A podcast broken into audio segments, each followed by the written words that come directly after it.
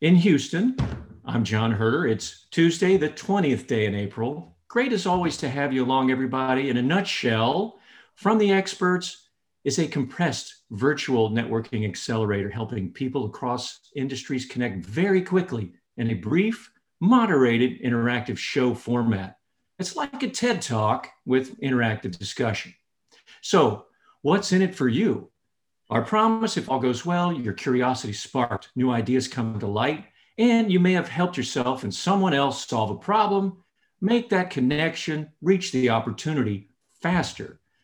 Networking has never been more important to your business. Folks, help me welcome guest experts Catherine Nabukalu and Dr. Reto Gieré, global charcoal energy experts. Well, Catherine's interested in supply chains, how products are valued, and how they're moving from point to point. She's a bright and rising star, a GreenBiz 30 under 30. Her day job, project manager with DC Sustainable Energy Unit, helping DC businesses and residents use less energy and save money. Sounds pretty good, huh? Professor Reto grew up in the Swiss Alps, where he learned to treasure Mother Nature in a pristine setting. He's had a passion to apply fundamental science to the study of nature and build environment in an effort to conserve our planet for future generations. Folks, be sure to take time, connect, and get to know these guys. They're excellent. So, Catherine, set the scene for us. Would right. you please? Right. So, uh, right, we're going to talk about charcoal, as uh, John mentioned. We're going to talk about how, how it's produced, where it is in the world, and the future, uh, starting today, of course, how it's been in the past 25 years and how it's going to uh, impact the energy system in, in future and our public health. So this part is talking about, this, this part is generally uh, about charcoal and coal. Usually there's a lot of confusion between what charcoal is and what coal is, mostly because um, they look very similar and the words also almost make them seem like they're the same thing. So here's the first poll. Uh, john is going to send out the first poll just to see if our, audi- our audience can uh, find distinguish the two um, the two energy uh, energy alternatives.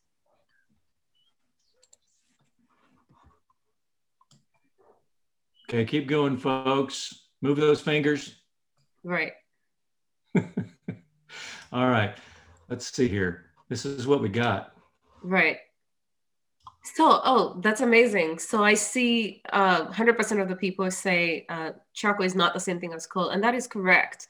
But the thing is, you know, there's some confusion about where it comes from and what it's used to make it. So as you can see, the two different things here, we see charcoal as the uh, on the on one side as the as the lightweight material. And you see coal is more dense. So let's move into how charcoal is produced. Um, you'll see that uh, most of charcoal starts with cutting trees. It's very rudimentary process, very manual. And then those trees are set together in a, uh, in a batch. And most of it is covered, and then it, and then they're covered with soil, and the the producer sets the mound alight most of this happens in Africa. This production is common in sub-Saharan Africa.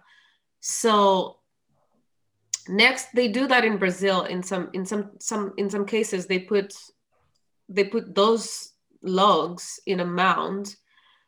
In Brazil, where they're um, they set the they, they set that alight in a stationary kiln, which is made of clay, and it's a very lightweight material. So it's it invites overloading on trucks because it's packed in in very long sacks and very very lightweight uh, materials. So when that gets into the marketplace you'll find that charcoal is very similar to other commodities um, on the market. So it's very different even though it's an energy source it's trading very differently than electricity. And the purpose of this charcoal is mostly home use. People use it for leisure. In if you look at europe and most parts of north america it's used for leisure it's used for um, home cooking in most of sub-saharan africa as a necessity so uh, let's move on to the next slide Reto um, we'll talk about other uses of charcoal. In most of the world, uh, it's getting used for industrial purposes. As you look at um, the price of coal is increasing in terms of uh, the price of carbon is increasing. And at the moment, coal is used in the industrial process of steelmaking. So there is growing interest in using in using charcoal to replace coal in some of the uh, industrial process. And if uh, we've got the responses, John, let's talk about um, between personal use and commercial uses. I want us to talk about the quantities of coal, of, of charcoal on the market. All right. So thank you, Catherine. You see in the poll, uh, we were asking you how many bags of charcoal are produced. Right. And the majority of you said 600 million bags. In fact, it's 6 billion. All right. Wow. So that's an astounding number Six right. billion bags of 20 pound charcoal. That's really an amazing number. And so we want to talk a little bit about the production, the hmm. annual average production. And one of the things to remember is that the majority of this charcoal is produced in Africa. As you see over here, about 25% on average is coming from Africa. Global production today is about 54 million tons, and that's where we get the seven, the, the six billion tons of charcoal bags. Now, Africa as being the main producer, what is interesting that the top producer in terms of a country is actually not in Africa, it's in Brazil. And what is also interesting about Brazil, it is not one of the top exporters. And what you see here in the top 10, there are mostly countries that have tropical forests where this is sourced but not all of them. If you think, for example, of Egypt, that's a semi arid country. There are other important producers, such as Somalia, for example, or Ethiopia. They don't have the vast forest resources to use. Nevertheless, they are major producers. Now, um, some of these countries also export a lot of their production. For example, Indonesia is being the largest producer uh, exported globally. Yes. Now, typically, charcoal is viewed as the energy of the poor. Well, the data shows actually something completely different. Most of the charcoal is actually going to rich countries, which have a well developed energy system and also are energy secure countries. So the question, of course, is why is that? So the charcoal is produced in relatively undeveloped countries. The majority of that is exported to very rich countries. And that's a dichotomy that we will have to address in, in the future. So we want to talk about the future of charcoal from that perspective. There are two points that we want to bring into this discussion. First of all, the sustainability aspect.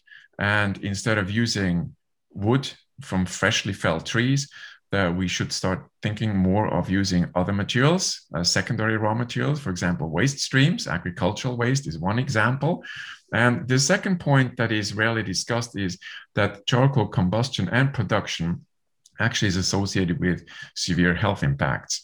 And this is not addressed. And we have to address that because, especially, charcoal is used in such lo- large amounts in less developed countries such as India or sub Saharan Africa.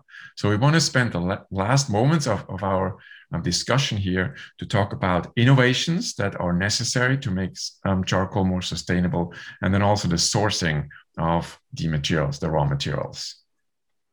So let's get this discussion going. And what I would like to ask the audience now is what can you do? What can we do to make this material more sustainable?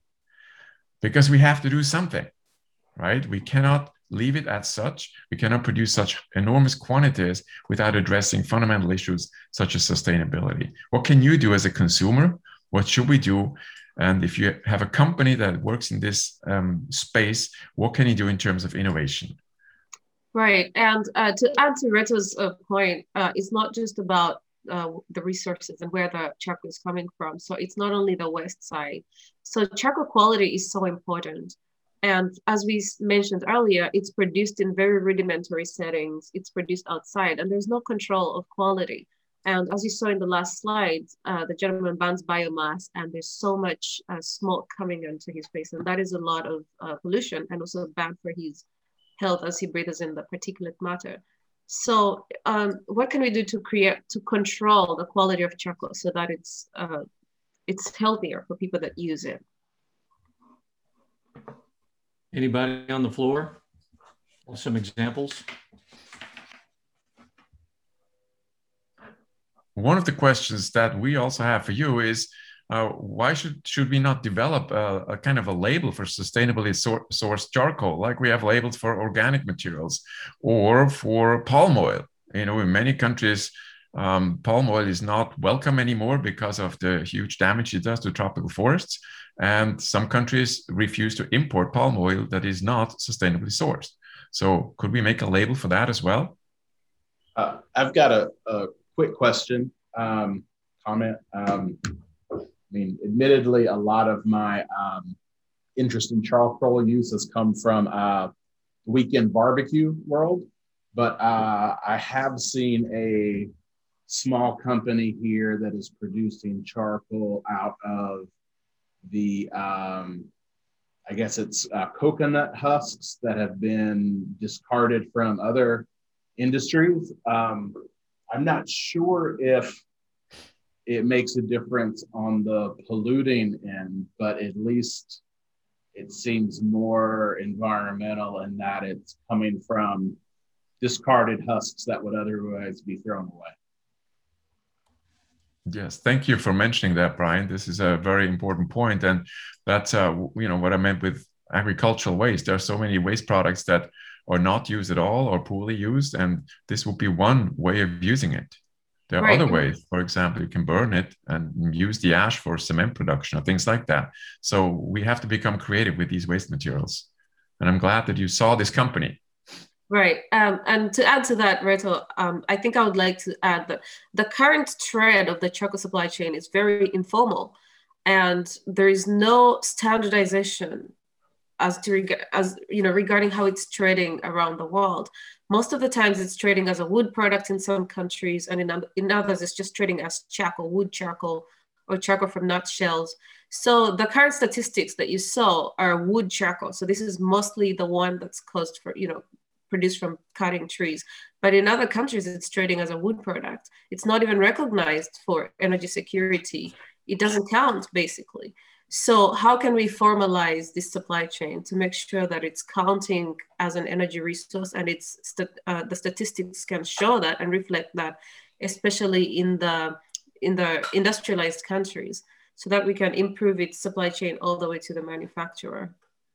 Right. So I, I get it that uh, it sounds like there are two ways. One, the label is a way that we can all understand where the charcoal is coming from and sort of demand from our people a right. little more uh, transparency. But um, uh, then one of our uh, uh, folks, Lawrence, he was asking, hey, what's the, what is the usage breakdown between personal and commercial? Right. right. Do we? Is it even clear enough? Can you tell that, guys, on, on what that is? That's a question for you experts. Do you know that uh, how much is commercial versus how much is uh, industrial in terms of the total production?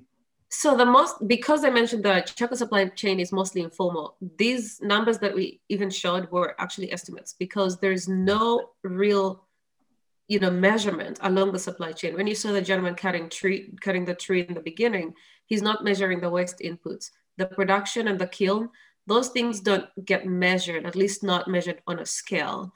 So by the time they get to the market on the truck as you saw they're just really selling as commodities but that's that's mostly in the developing countries or uh, industrialized countries. so one of the questions uh, in terms of supply chain paul right. torson's like well what kind of ships are the charcoal shipped on? How big are they?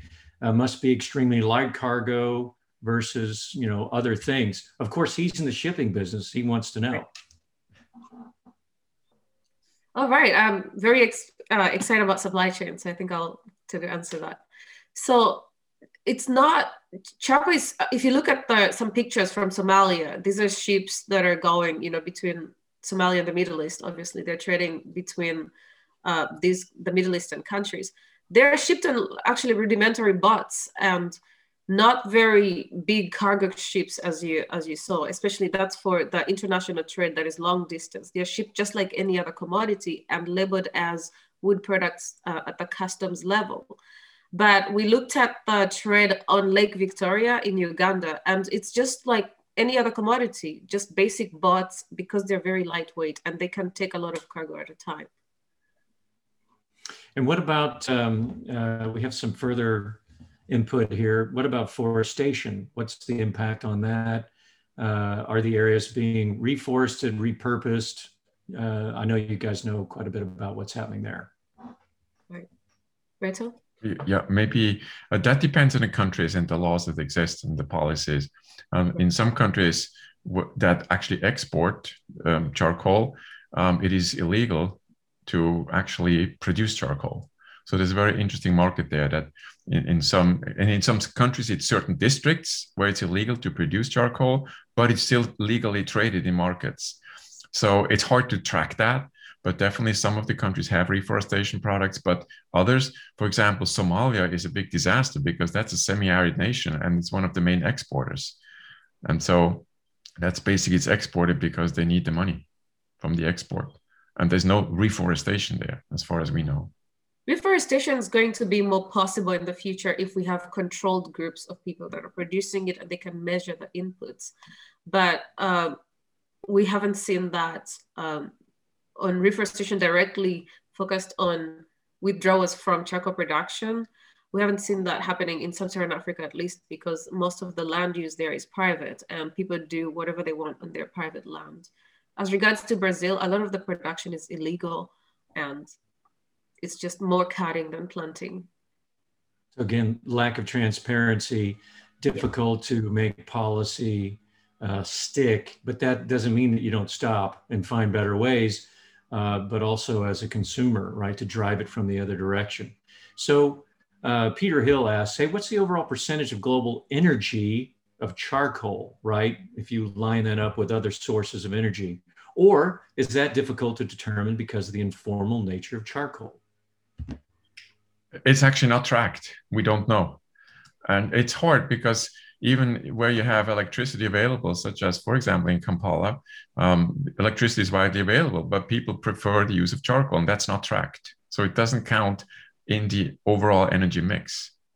And that's why also we don't know much about the um, proportion of the global effect of using charcoal. From the industry, also, it's, it's quite substantial what is right. used in charcoal for some industries, for example, in, in, Brazil, but also there are other, like in Europe, I think uh, charcoal is quite important in industrial settings. Right. Yeah. And even that uh, industrialized countries are not tracking their charcoal use because um, it's mostly overshadowed by other sources of energy because most industrialized countries are using electricity to, they are talking, when they say energy, they're talking about electricity most of the time. But charcoal is a source of energy that is not acknowledged uh, in most of the energy mix. You know, Tuyeni is coming back and he's saying he's concerned about the emphasis on the formality and control over the trade uh, because control tends to marginalize the poor and take away a key livelihood for millions. And I know that's a balance. What, what y'all's take on that? Right. Um, so uh, it's actually amazing because I did this fieldwork in, in Uganda, in Kampala, and we spoke to a lot of charcoal producers there. And the control here is not to withdraw the producers from the trend.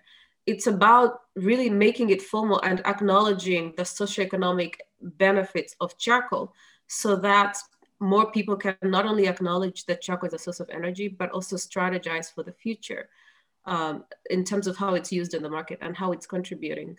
Because if you look at countries like Tanzania, if you look at Nigeria, this energy is not even acknowledged. And the strategy now is to ban it completely.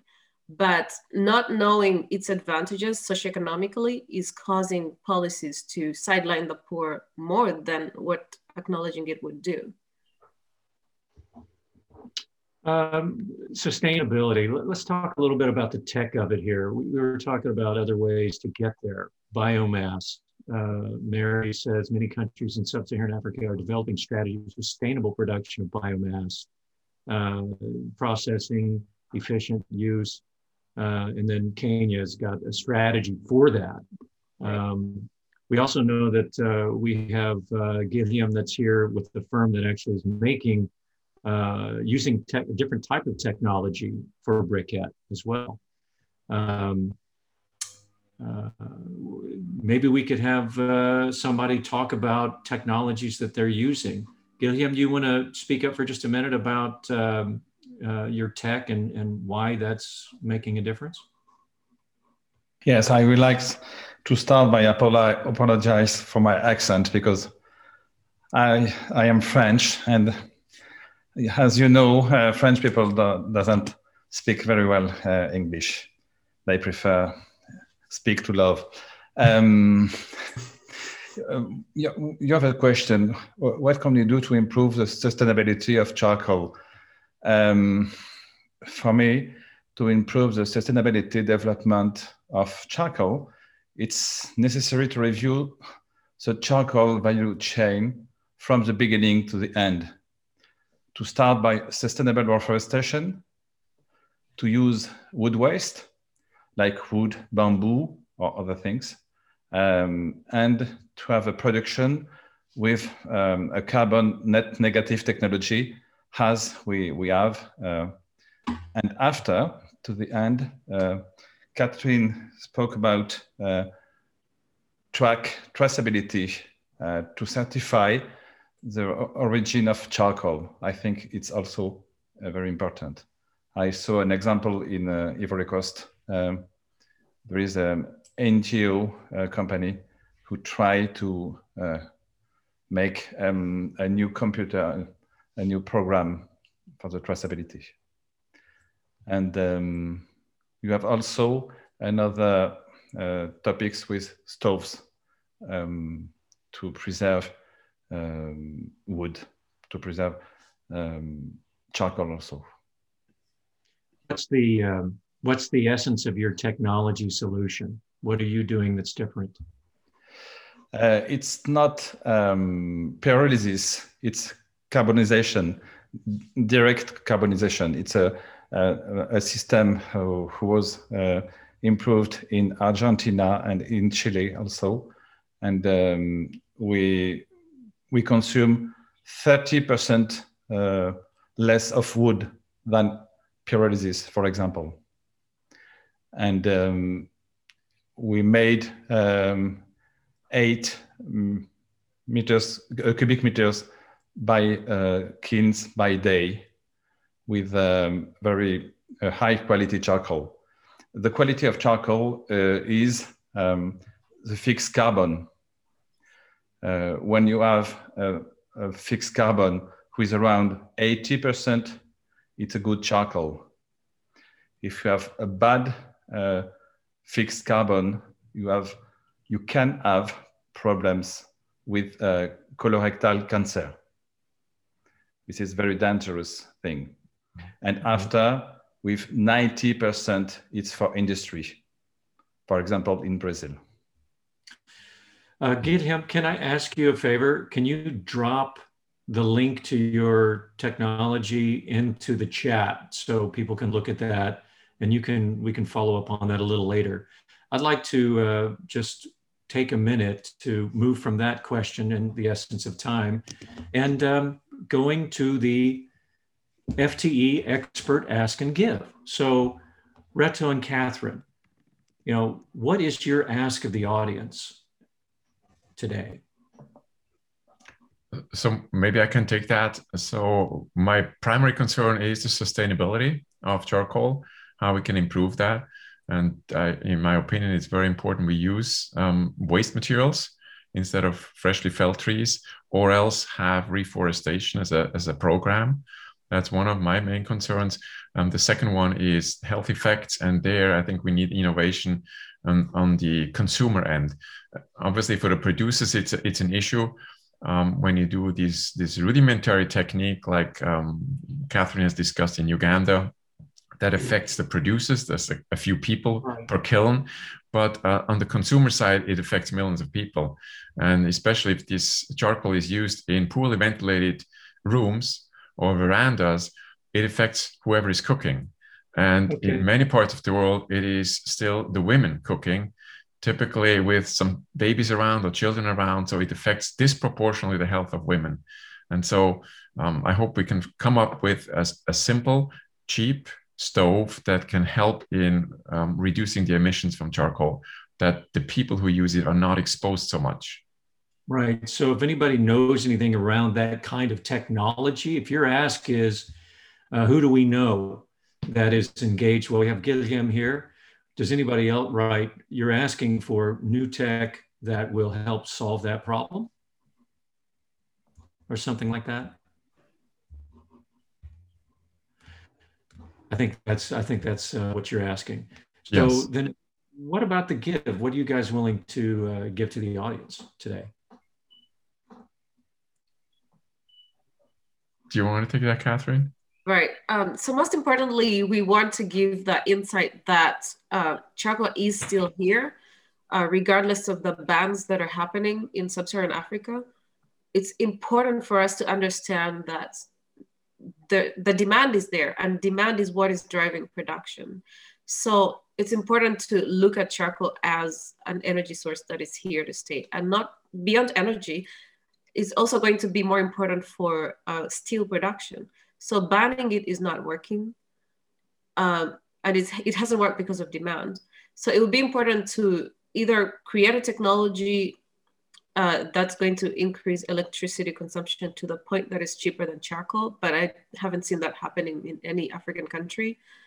But um, right, and the second thing would be increasing for industrialized countries to acknowledge their um, charcoal consumption because that would help us um, have more transparency and okay. add it to the energy security. Um, Got it. So I, I, you know, being the business guy, I'd summarize it saying you guys are the experts. Anybody who wants to know more and get involved, call you. And uh, the other thing that you just said that I heard, Catherine, was get involved in a simple way uh, by um, requiring, as a consumer, to uh, some sort of a label, like where does my charcoal come from? You know, know your charcoal and ask your suppliers to uh, tell you where it came from.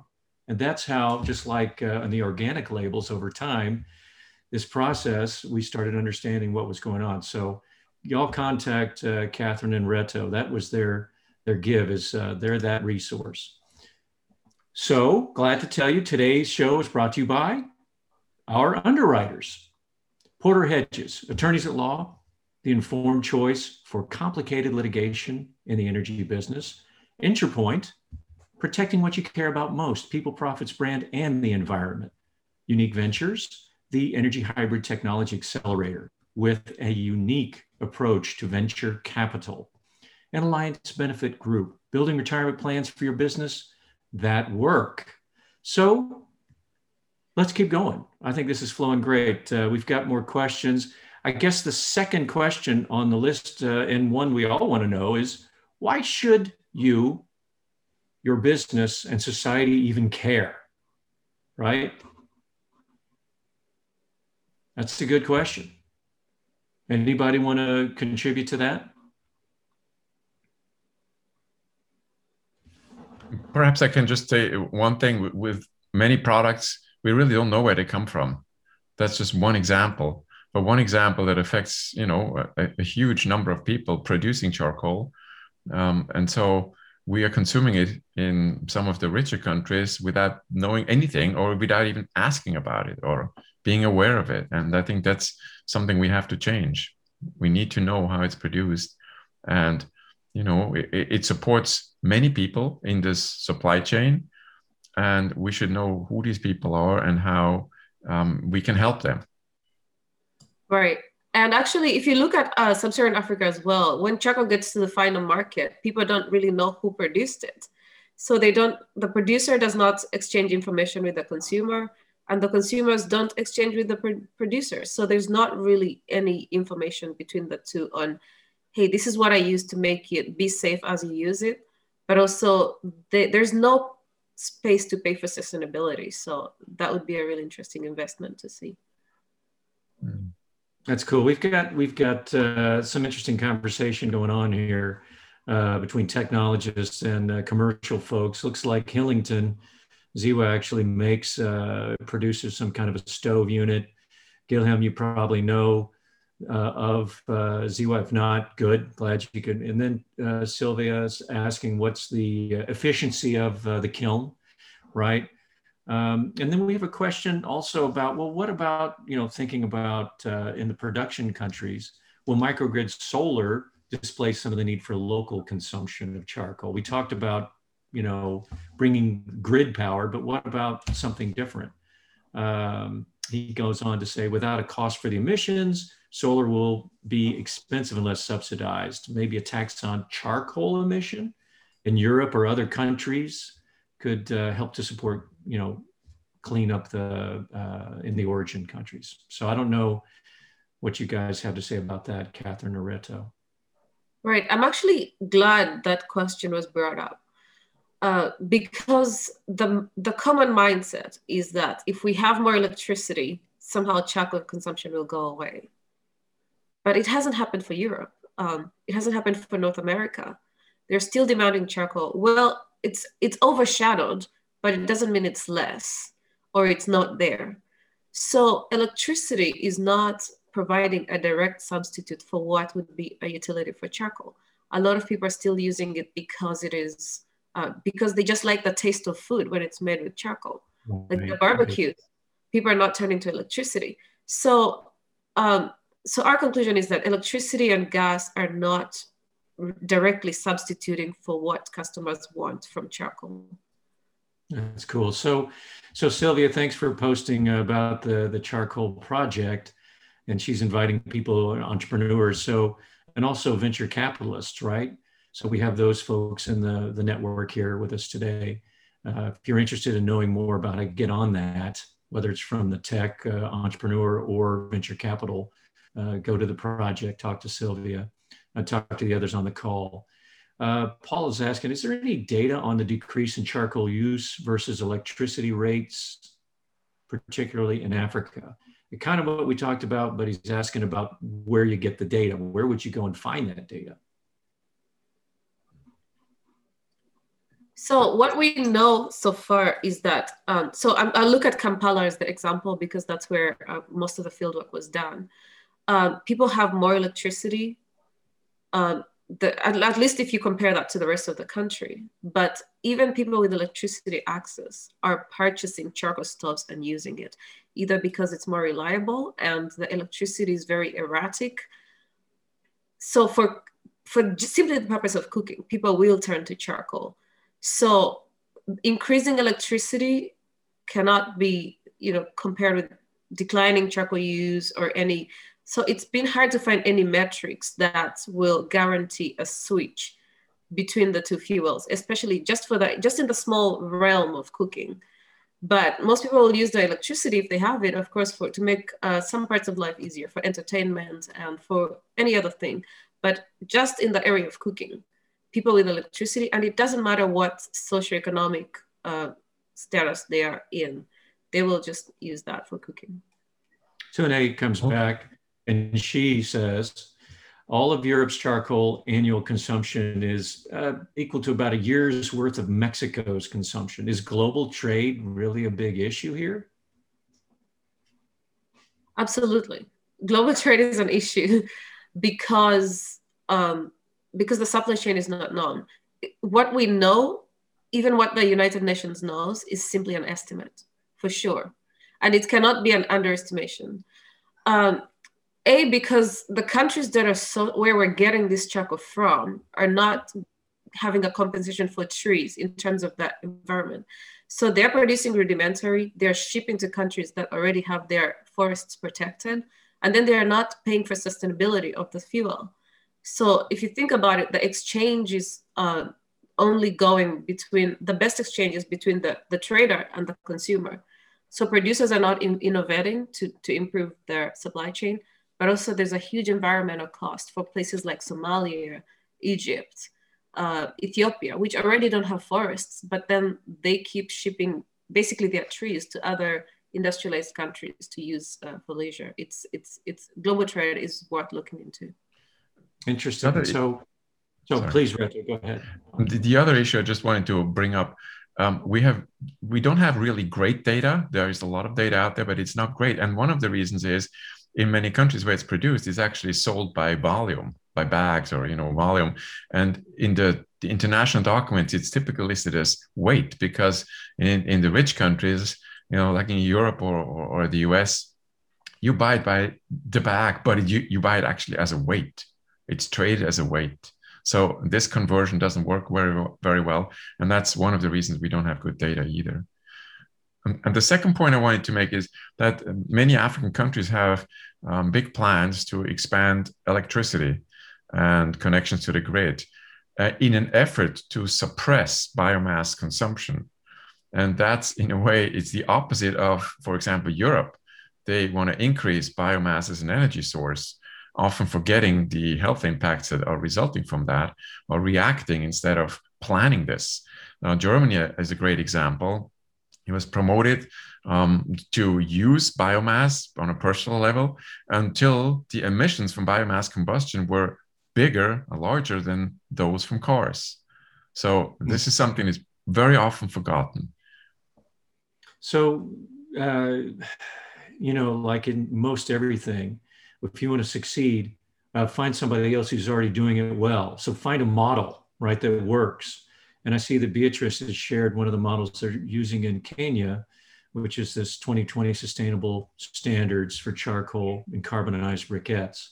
So feel free to reach out to Beatrice uh, because you know I think that's the challenge. One, we don't have a global standard. We don't even have necessarily regional or local standards. Uh, so find one that works and try, try to leverage that and, and uh, link up with those people. So we've got a question from David. Uh, he says, what does Germany use the charcoal for? And then of course, Gilliam says, barbecue, of course. The Germans love their barbecue, just like Americans and a lot of people everywhere in the world. So uh, with the uh, thinking about time, we've got, you know, three, four, or five minutes maybe. Let's shift to that last question, shall we? It says, what can you do as a consumer or a company leader to require more sustainably sourced charcoal from your store or supplier? Any ideas? I mean, how do you practically do that? Right. Um, I think for sub-Saharan Africa, what we know so far, because most people are using charcoal as, um, as on a daily basis for cooking, the first thing to do for in terms of your own health is to cook outside. It's more mm-hmm. aerated, there's better ventilation. But obviously, you know that means that there's charcoal demand. Therefore, the policy uh, makers should be listening to that reality. Charcoal demand is still going to be here. So cook outside. It's more aerated because indoor pollution is very bad for your health. And the second thing is, um, you know, really be curious about where this charcoal comes from. Know that even when you buy charcoal, you're not you're not necessarily paying the producer even though a lot of people say charcoal is produced by poor people, so you know I might be paying the producer for some reason if I purchase it. There's no uh, direct. If you look at most of the producers, they're not even getting paid for to produce this charcoal, at least not directly, or it's not worth how much they're producing for. So I'll have her to add so, add something to that. Yeah, yeah, I agree with you, Catherine. And and also, you know, if you have a chance to buy briquettes, that uh, perhaps it even says it's from recycled material that would really help and boycott the other ones. And we have some people on this call ziva for example you know he has a company that produces briquettes from waste and this is the kind of innovation we need to support. Right. and, and it in germany it doesn't say where the charcoal is coming from and we know some of it from comes from nigeria where it shouldn't be produced because it's illegal. And so um, and Germany usually has these strict standards, but here nobody cares. So we as consumers can help by just buying the only products that tell you how it is made and where it's coming from. So we know where it's coming from and how helping that, local companies. I guess that happens by people asking their store manager and starting that process. I mean, it sounds pretty grassroots and basic, but I think that's uh, that's what a lot of us can do ourselves, huh? Mm. And Paul has a, a good comment there about coffee. Same thing, right? You know, right. And and palm oil we mentioned before. From many products, you want to know where they are coming from, and this is mass production. Um, think of the the eggs you buy. Do you want it from a factory, or do you want it organically sourced? You know, with free range chicken. I mean, Right. I mean, many times you don't ask, and charcoal is one commodity that we don't ask. Where is it coming from? Nobody seems to care. So, last comment, uh, Catherine Reto, before we close this thing off. All right. I'll let Reto go first. Reto, do you want to go first? All right. So uh, we would love to be in touch with you if you have ideas how we can make this more sustainable. And uh, then what, what, I would also like to see is like innovation. If you're um, technology company, how you can help in making this more sustainable, but also healthier for the millions and millions of people who cook their daily meals with charcoal. That would be great.